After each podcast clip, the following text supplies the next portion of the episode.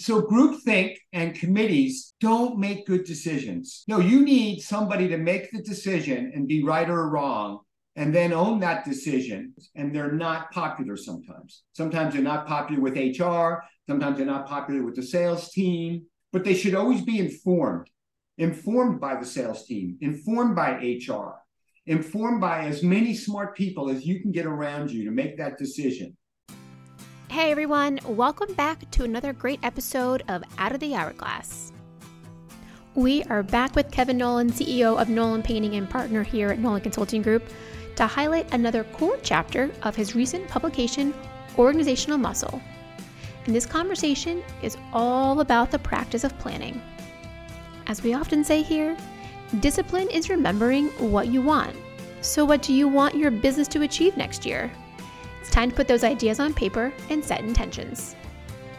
To learn about organizational muscle and additional resources mentioned in today's episode, check out the book's website, orgmuscle.com. Order your copy of the book on Amazon, or if audiobooks are more your style, Organizational Muscle is now available on Audible. Follow at orgmuscle on Instagram and Facebook for updates, book content, and more. Out of the Hourglass is a podcast channel dedicated to helping small business owners and contractors visualize their goals, develop high-performing teams, and build sustainable growth. It's time to get out of the hourglass. Kevin Nolan, welcome back to the podcast. How are we doing on this Thursday morning? Great, Molly. How are you? I'm doing good. Fall is here. You were just saying that you've seen frost outside on the on the ground. Yes, this was the first frosty morning, so we're going to head into a long winter again here. Yes. And actually, to be honest with you, when I think of heading into a long winter, I actually do think about our topic today, which is planning. Because we've been doing it for the last 20-something years, that it's become habitual, right? Like everything becomes habits and routines, right? And here comes fall. Now we start thinking about next year, and then when winter hits, we're like fully in the planning. Yeah, that's been a lot of the world that our team is living in. The coaches are all doing annual planning with all of the clients. We've done several podcasts just on this is the time to be thinking about it. So often we know people get to January and say, "Oh, I guess we should start thinking about this year," and it's too late. Yeah. No. You've got to have the instructions for next year already printed. Yeah, it's the playbook. It has to be that first week of January that you're done with your business plan. Yeah. And that's sort of the way I've always felt. I mean, that's the finish line, is to have it done so you're ready for the new year. And that's the impetuous that I feel now, the urgency, the sense that I have. Because, I mean, at the end of the day, how sexy is planning? Not so much. No. Unless you can come up with some strategies about how you're going to do it to make it. And by the way, at the end, we go out to a big steakhouse and have dinner or some other treat to make it as sexy as possible. Yeah. But a lot of people struggle with planning.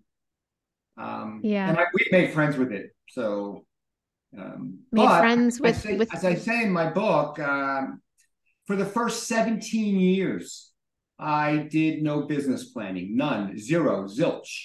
Didn't even consider it as a concept. And I think we came in just short. I tell the story at the last podcast, how we came in just short of $1 million. Oh yeah. Right.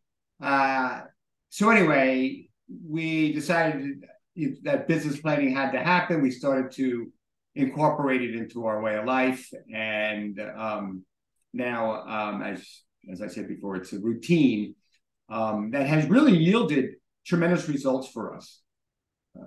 And I mean, you would argue that anybody who practices this routine within their own business also tends to see, good results. This is, of course, one of the core chapters in your book, Organizational Muscle, and we've been talking about this chapter. I would say it's only 10 pages. The book basically has a step-by-step process of how to go through it in a couple month period. Mm-hmm. So you have a product at the end, and I share my 2020 business plan. Also, all those documents are available on organizationalmuscle.com. Oh, fantastic. /docs. Okay.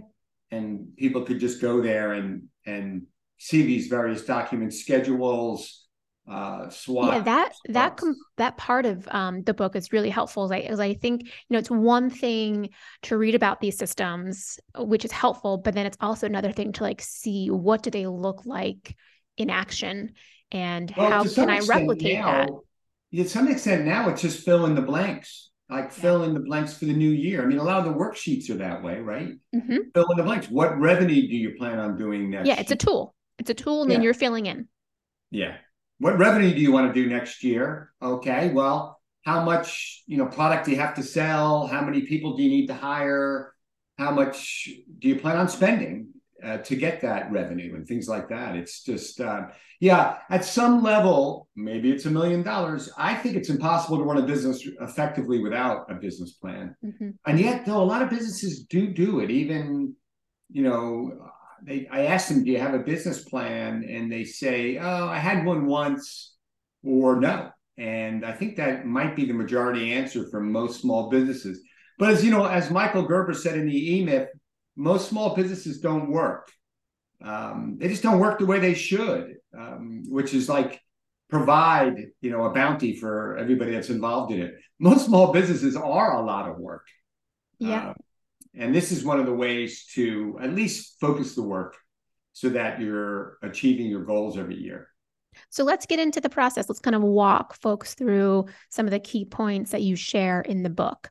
I think first off is, going back to when you first got into the practice yourself. Sounds like it was right around the time that maybe you were shy of that $1 million mark and you began doing the budgeting process. So this comes hand in hand with the budget for next year.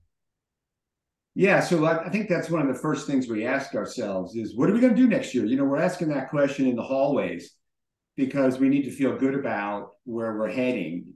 So, and we start to come into an idea about what we're looking to achieve. As a default, we have tried to project 10% revenue growth.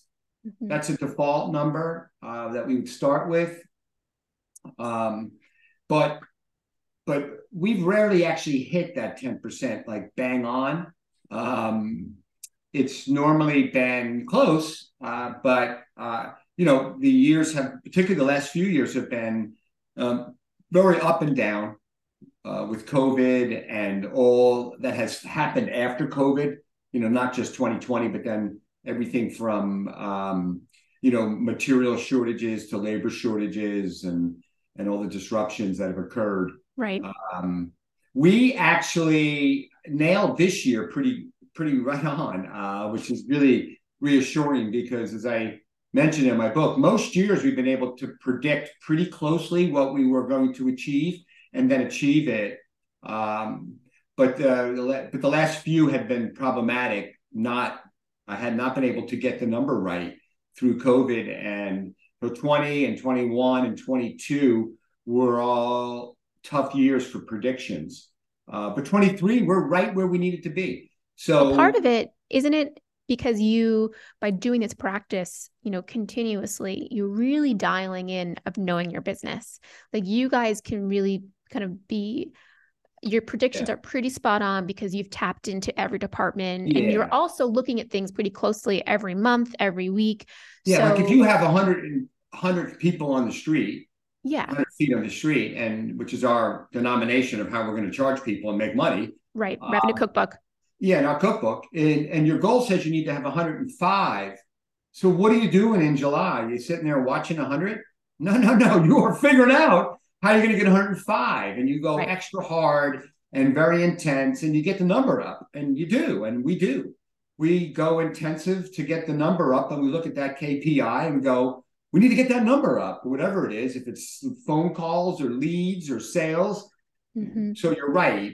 There is a lot of that self-fulfilling, gravitate towards the goal. But that didn't always happen. And so I'll just mention it real quickly. The years that we were wrong, 20, 21, 22, 2008, 2009, The years that we were wrong because of serious outside environmental factors, recessions and pandemics. By the way, I think we were wrong in 2018 because we had a tough weather year. So it was an outside weather, outside influence. Yeah, things that you cannot control. Yeah, but what we do is we break it down into quarters at that point. So we get through the first quarter and we go, wow, we are way off. Can we catch up?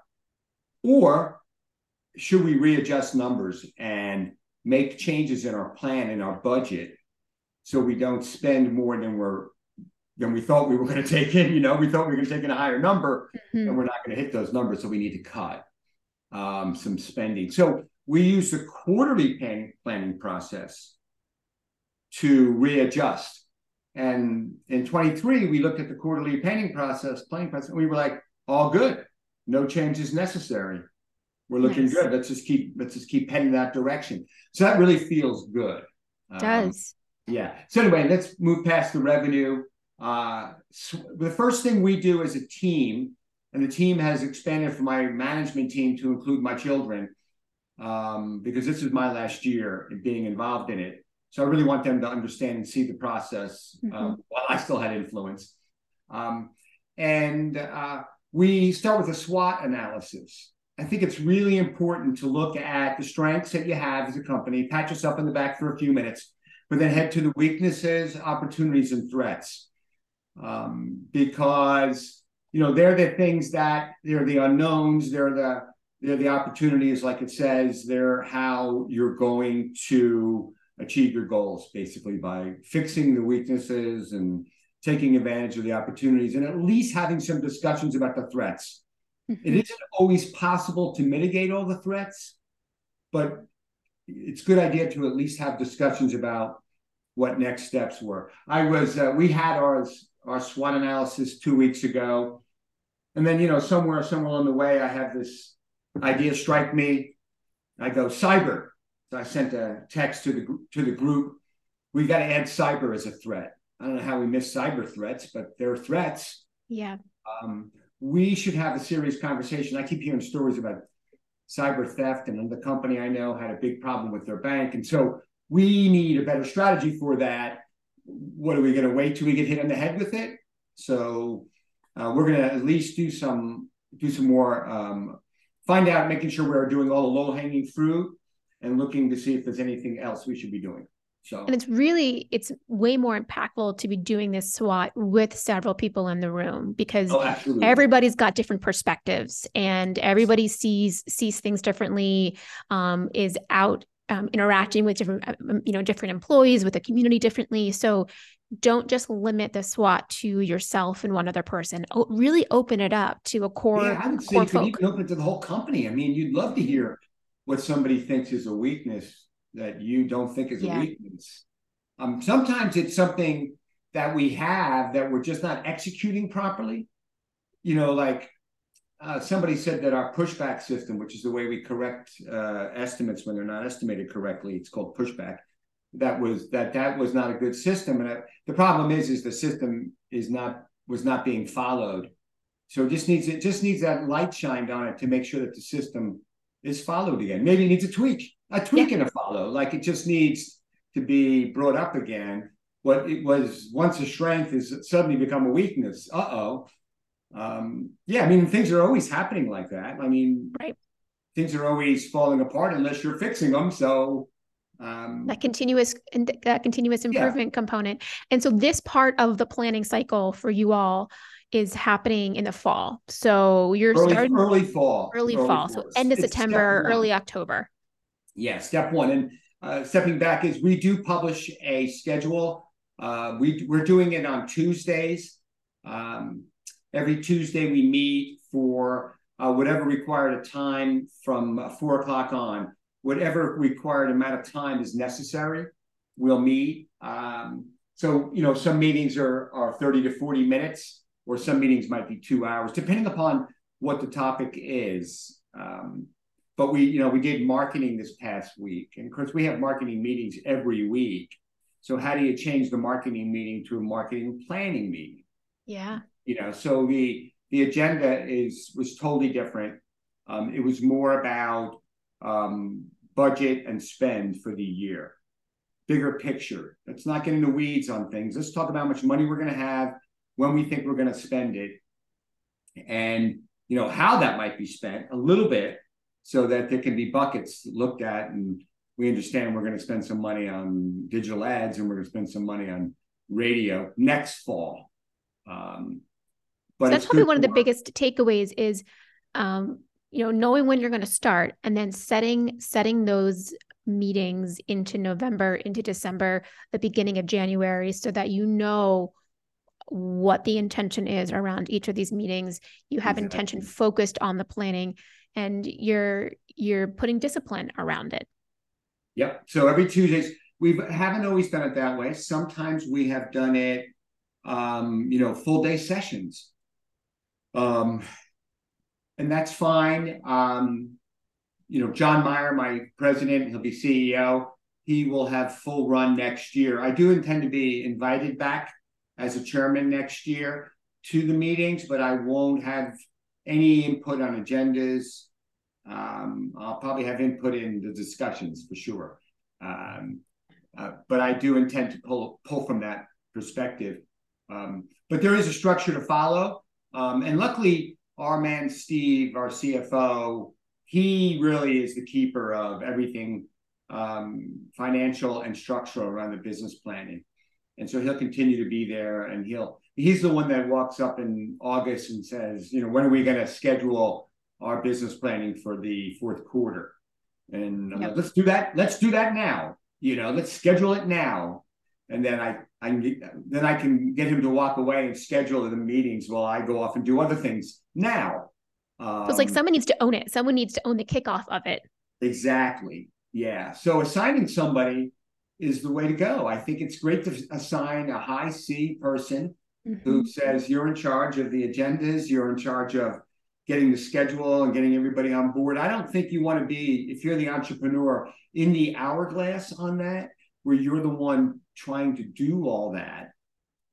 It's best to dish it to somebody who will follow the intentions of the plan and we'll work it through. So yeah, so we'll work all the way through, and we will do final budgeting at the end in January, in December. And also we do sales a little bit later, because the sales team, we're trying to figure out what numbers to give them for next year. And it's very hard now, 3 months away, to predict what numbers we need to give them for the first quarter of next year or the whole year. So, as part of those meetings that you have scheduled out, when you sent me over a copy to me for going to 2024, it looks like every department has a meeting scheduled to discuss that. So you've got marketing, you've got HR, field. Exactly. And then what we do is we invite some folks into the meeting and let others out. Like Colin, COO, he didn't need to sit through the marketing meeting. I mean, we'll give him a high-level overview during one of the summaries, but he's just as glad to leave. It's not his world. If he wanted to stay, he'd be welcome.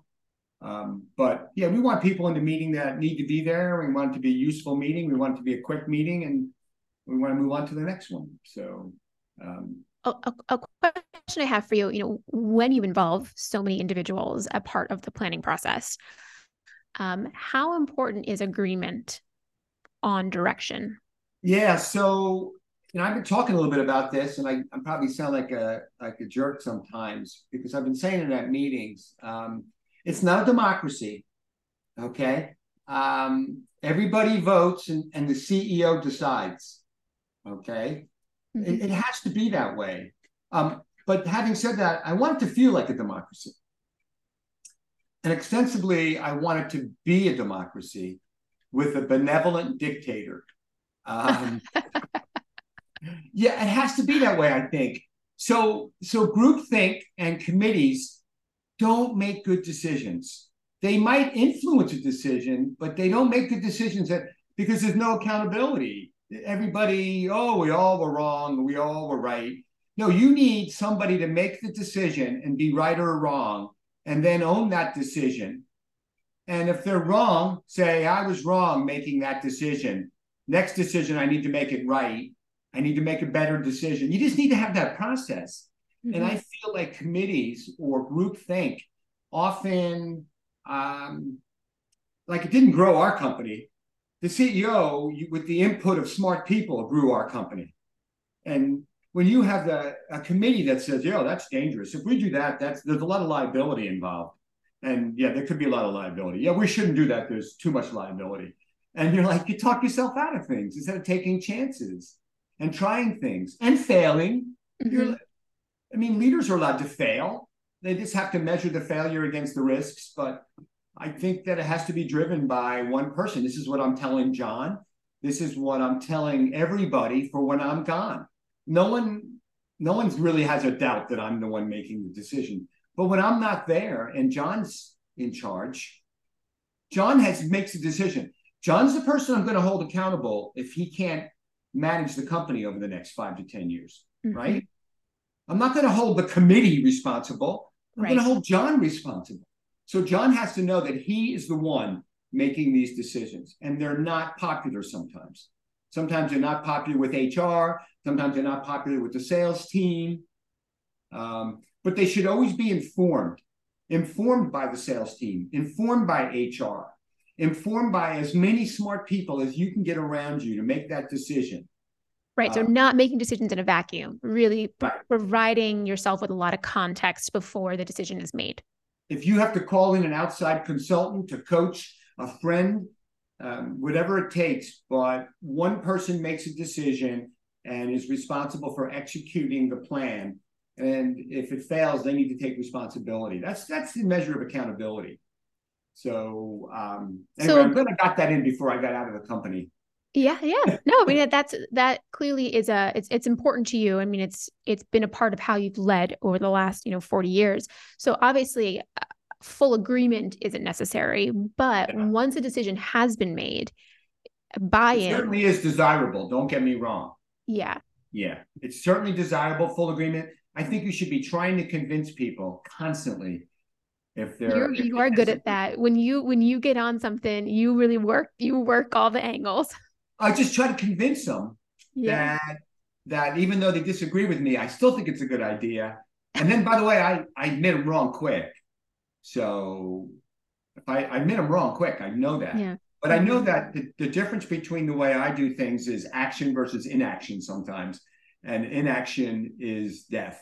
So we need action. So it's funny. So Brian and I just did a podcast a little bit on that, talking about Ryan Holiday's book, The Obstacle is the Way, and the three components of perspective, action, and will. And different people struggle with one of those three, that like becomes their barrier. And so, but action is really critical to take a problem. Okay. Then move on it. Yeah. Well, I know, Elon Musk is such a controversial character, particularly over the last year or two and all his Twitter episodes. But his new book is pretty amazing. It's not his book. It's Walter Isaacson's book about him. Okay. And he's obviously like somebody who has done all this stuff, action items to a remarkable level.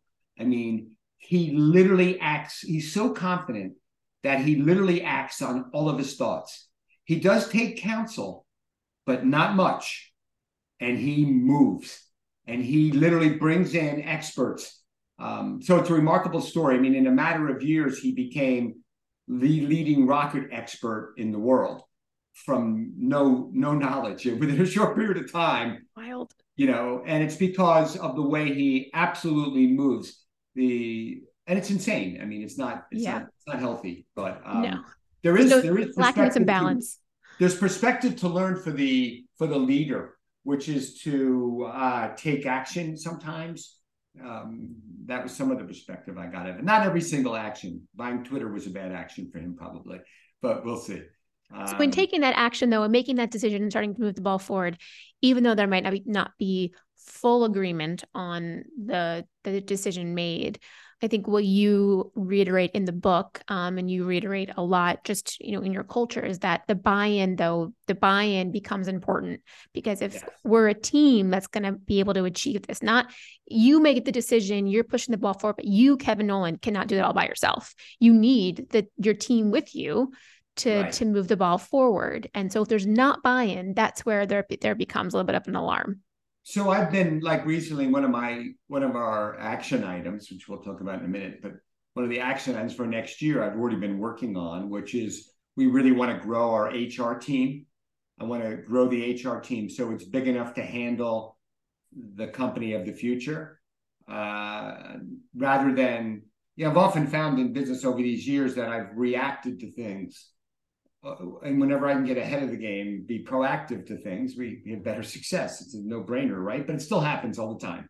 So we have 2 HR people for 130 people. That's a reactive mode, because all HR is doing is reacting to all the people and issues and problems and hiring demands and all the things that we put on it. We want to hire a couple more HR people, 2 to 3 more, so that we can build the company to the 300 people that we want, rather than, and use the HR team to help us build it. So anyway, not a super popular idea a couple months ago, but I've been pushing it hard, and I'm winning converts, and I one by one. I have HR. I have director of HR on board, and they. I've convinced her that she is going to be the one, Colleen is going to be the one driving this team and building it. I'm just the one driving the idea. She's going to have to hire the people, talk to them, train them, befriend them. This is her. Yeah, so you need buy-in from her, because she's going to be the one driving the ball forward. And I think ultimately, if I didn't get buy-in, I would stop, and we would not make it the priority that we're going to make it. Yeah.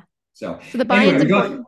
We go through all these meetings, and we inevitably come up with, and we look at all of our weaknesses and opportunities, and we inevitably are coming up with these big rocks or action items. These are the things that really are what the plan is about.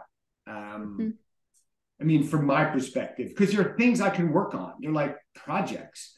They're a goal you're going after with an owner behind it, with target dates of completion. Yeah. They're not ongoing. For instance, safety. Safety is not a huge big rock this year. Hey, it's a core value. It's super important. Yep. But the last couple of years, safety was, because we were hiring a safety manager and putting in a whole lot of new safety protocols. Okay. We're going to be working on safety till the end of our days, but we're moving on to other big rocks, because we're really happy with our safety program, and we'll continue to work it. But we're going to move on to HR. We also want to revamp our call center. We also want to hire 2 salespeople ASAP. We also want to hire another regional operations manager / field manager. So we've got. And we're calling these big rocks because they're big projects. If we don't give them timelines, they won't get done. So fair. Yeah. So if it's to be done in the first quarter, I'm aware of that. Now, urgency should be happening around the place, because it's a first quarter goal. If you miss your goal, you're certainly not happy about it. So you would obviously reforecast to the second quarter, but you would be careful not to let that slip. Things like that.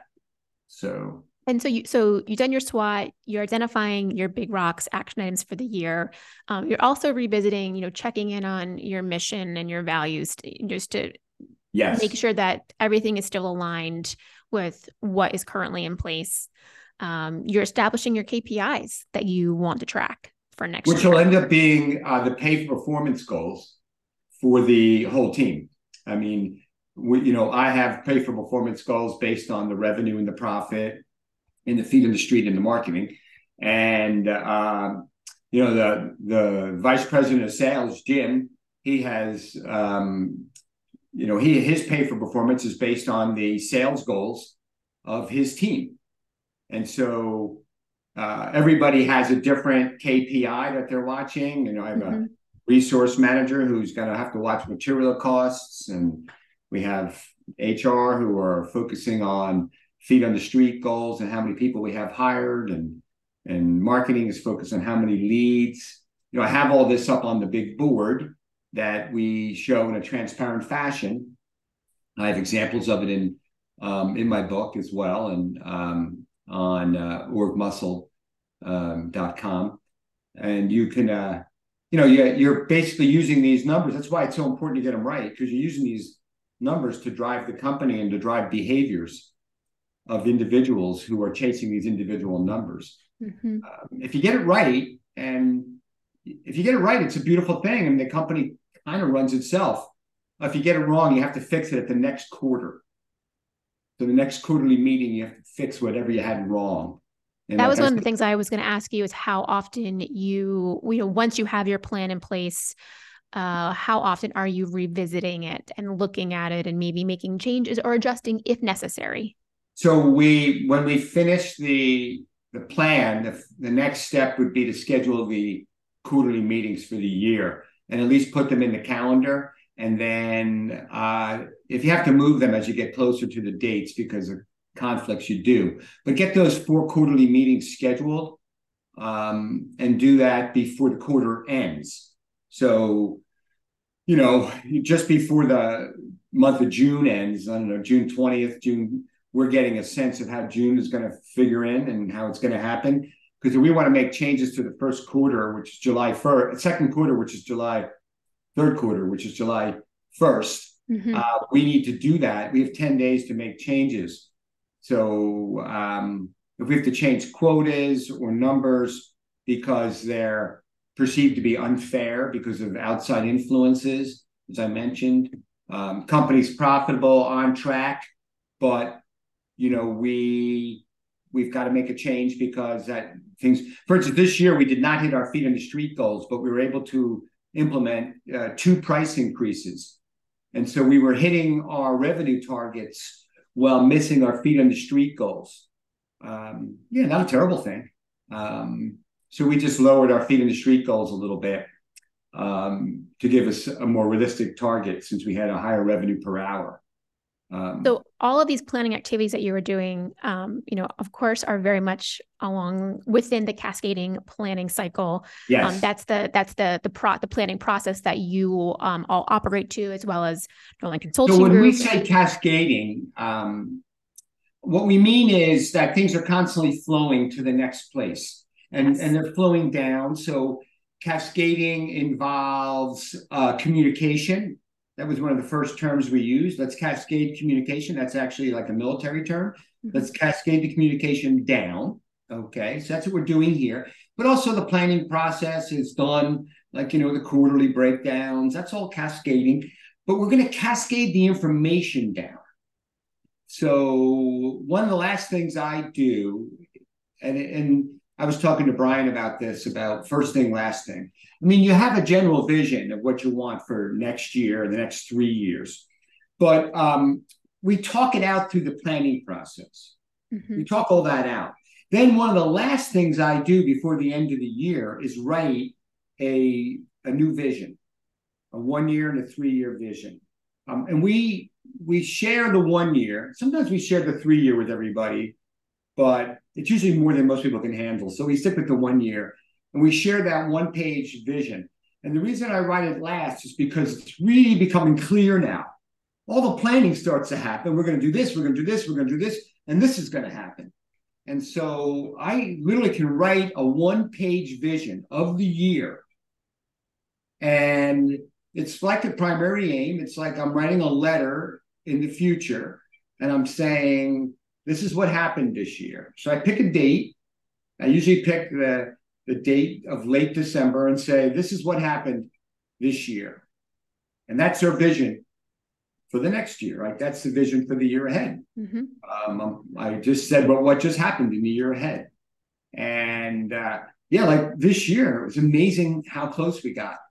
Once again, past the three years there in a row, pretty wacky. No one could have predicted COVID. In my book, I have what I consider to be our master business plan. The business plan for 2020 was, I thought, one of our best, most exciting business plans that we ever had. And we were really going to grow. We were going to hit 15 million, which we think we're going to do now, like 4 years later. So we think we're going to hit it 24. We're going to hit 15 million. But we thought we were going to hit it in 2020 because we were on a growth. And I had field managers and I had salespeople. Anyway, you know, forget what happened in 2020. The plan was a good plan. And the impact of sharing that one page vision and the plan, because don't you also share the one page cascading plan summary as well? So that, you know, that identifies. So the one page business plan is actually sent to all the employees, and it has, you know, it has a breakdown of our mission statement. It has on the one side has our mission statement, has all of the KPIs, you know, what we expect to do gross profit, what we expect to do net profit, what we expect to do revenue, what we expect our direct labor costs to be. It just has it listed like it's on the website. It has it listed like a scorecard on one page. If you see the coaches hold one page with their whole game plan, it's a one-page game plan. Yes. And we're trying to hit certain targets here, and we explain to people like that direct labor has to be 35%. I've talked about that in other podcasts. We have that published. We talk about it so they understand it. And then on the flip side is the vision, the one-page vision. And so we've got rituals around that. You know, we're going to read that late December to the whole company from the previous year, once again, to see how we did. So I read that out. I'm accountable. This is what I told you last year. What happened? Where are we now? Then I have to get, then I finish it and go, well, this happened and that happened, and I didn't expect that to happen. And I was right about this, but I was wrong about that. That's the accountability piece. Yep. Okay. And then the next month, January, already we'll have written the new vision, and we'll read that out loud at a company meeting. And we'll give everybody a copy of that one-page business plan. So that'll have the vision for the new year and all those KPIs that we're looking to get for the new year. And that's emailed to everybody. There's printed copies as well. And we share it. There is a more detailed document, literally like probably close to 18 or 20 pages that Steve keeps that we would share with a smaller group of people. That 18 to 20 pages got a lot of material in there. Some of it is just reference, like what our growth rates have been over the years. Really, we have listed every year from 2000 to 2023. We'll have listed what volume we did and what profit we did. So we just list that in the business plan as a source of reference. But it also will have individual pay for performance programs. So some of the stuff I mentioned before, we will document in the business plan. So that way, you know, it was written what your pay for performance plan is for the year. That's in the business plan. If we change it, it'll be changed in the business plan. And if you're affected, you'll be getting a copy of that. But that's not for everybody to see. I mean, I don't need the field people to be seeing how the sales are being paid or what they get when they hit certain targets and things like that. No, so there's transparency and there's privacy, and we keep the two separate. Yeah. Well, and I think the impact of that transparency of the one-page plan and of the one-year vision, that is the ultimate cascading of information. That is giving every employee a vision, a line of sight to the vision, right? That's the whole goal of the cascading plan. It's powerful. I mean, I'm convinced it's the only way to run a company.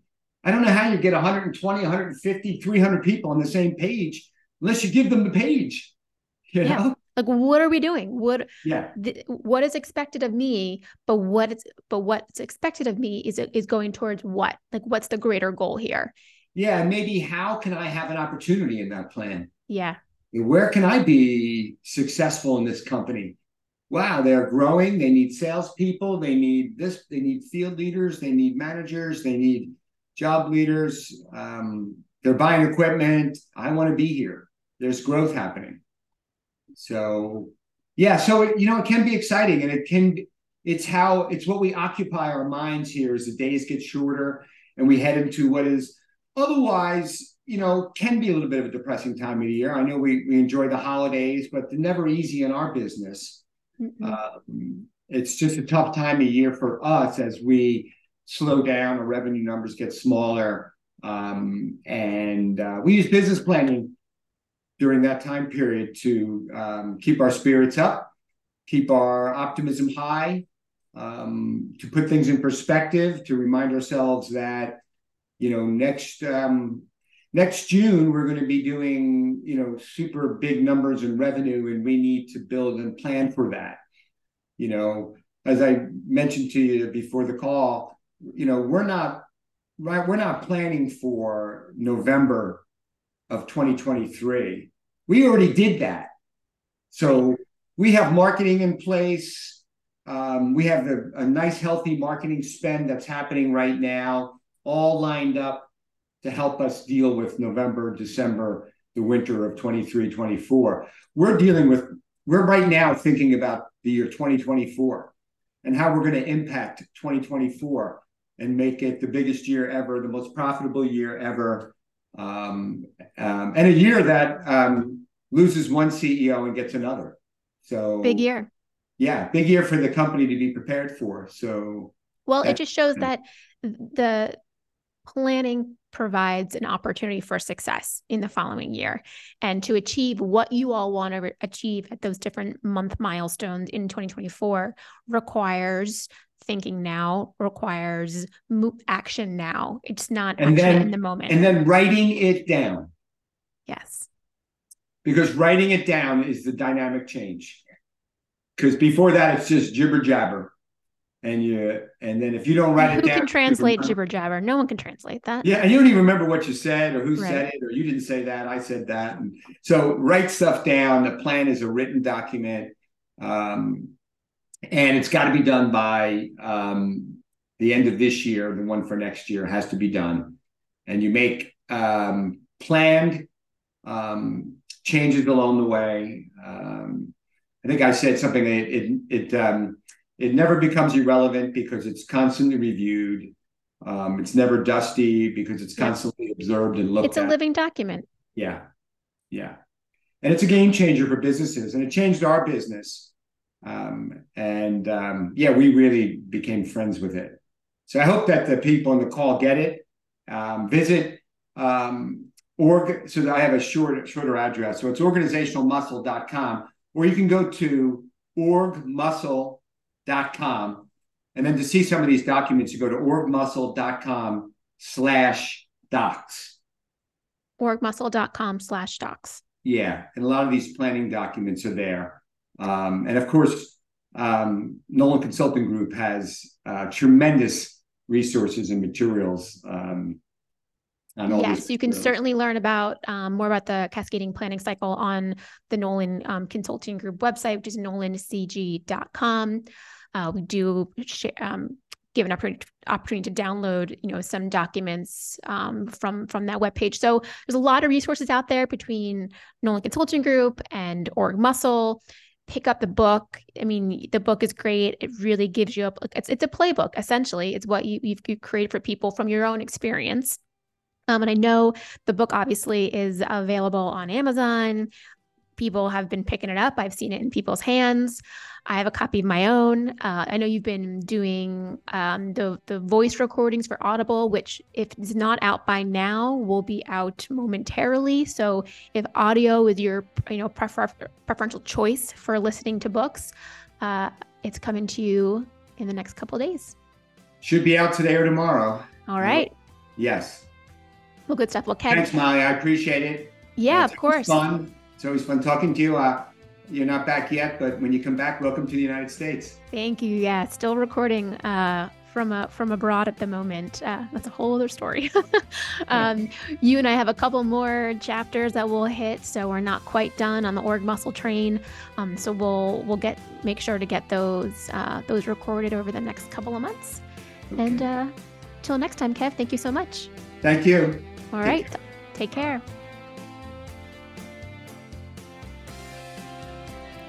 Thanks for listening to this episode. Out of the Hourglass is recorded and produced by the team at Nolan Consulting Group, a nationwide business coaching and consulting firm with coaches located throughout the country. Have a question, comment, or idea for future episodes? We'd love to hear from you. Visit our website, www.NolanCG.com.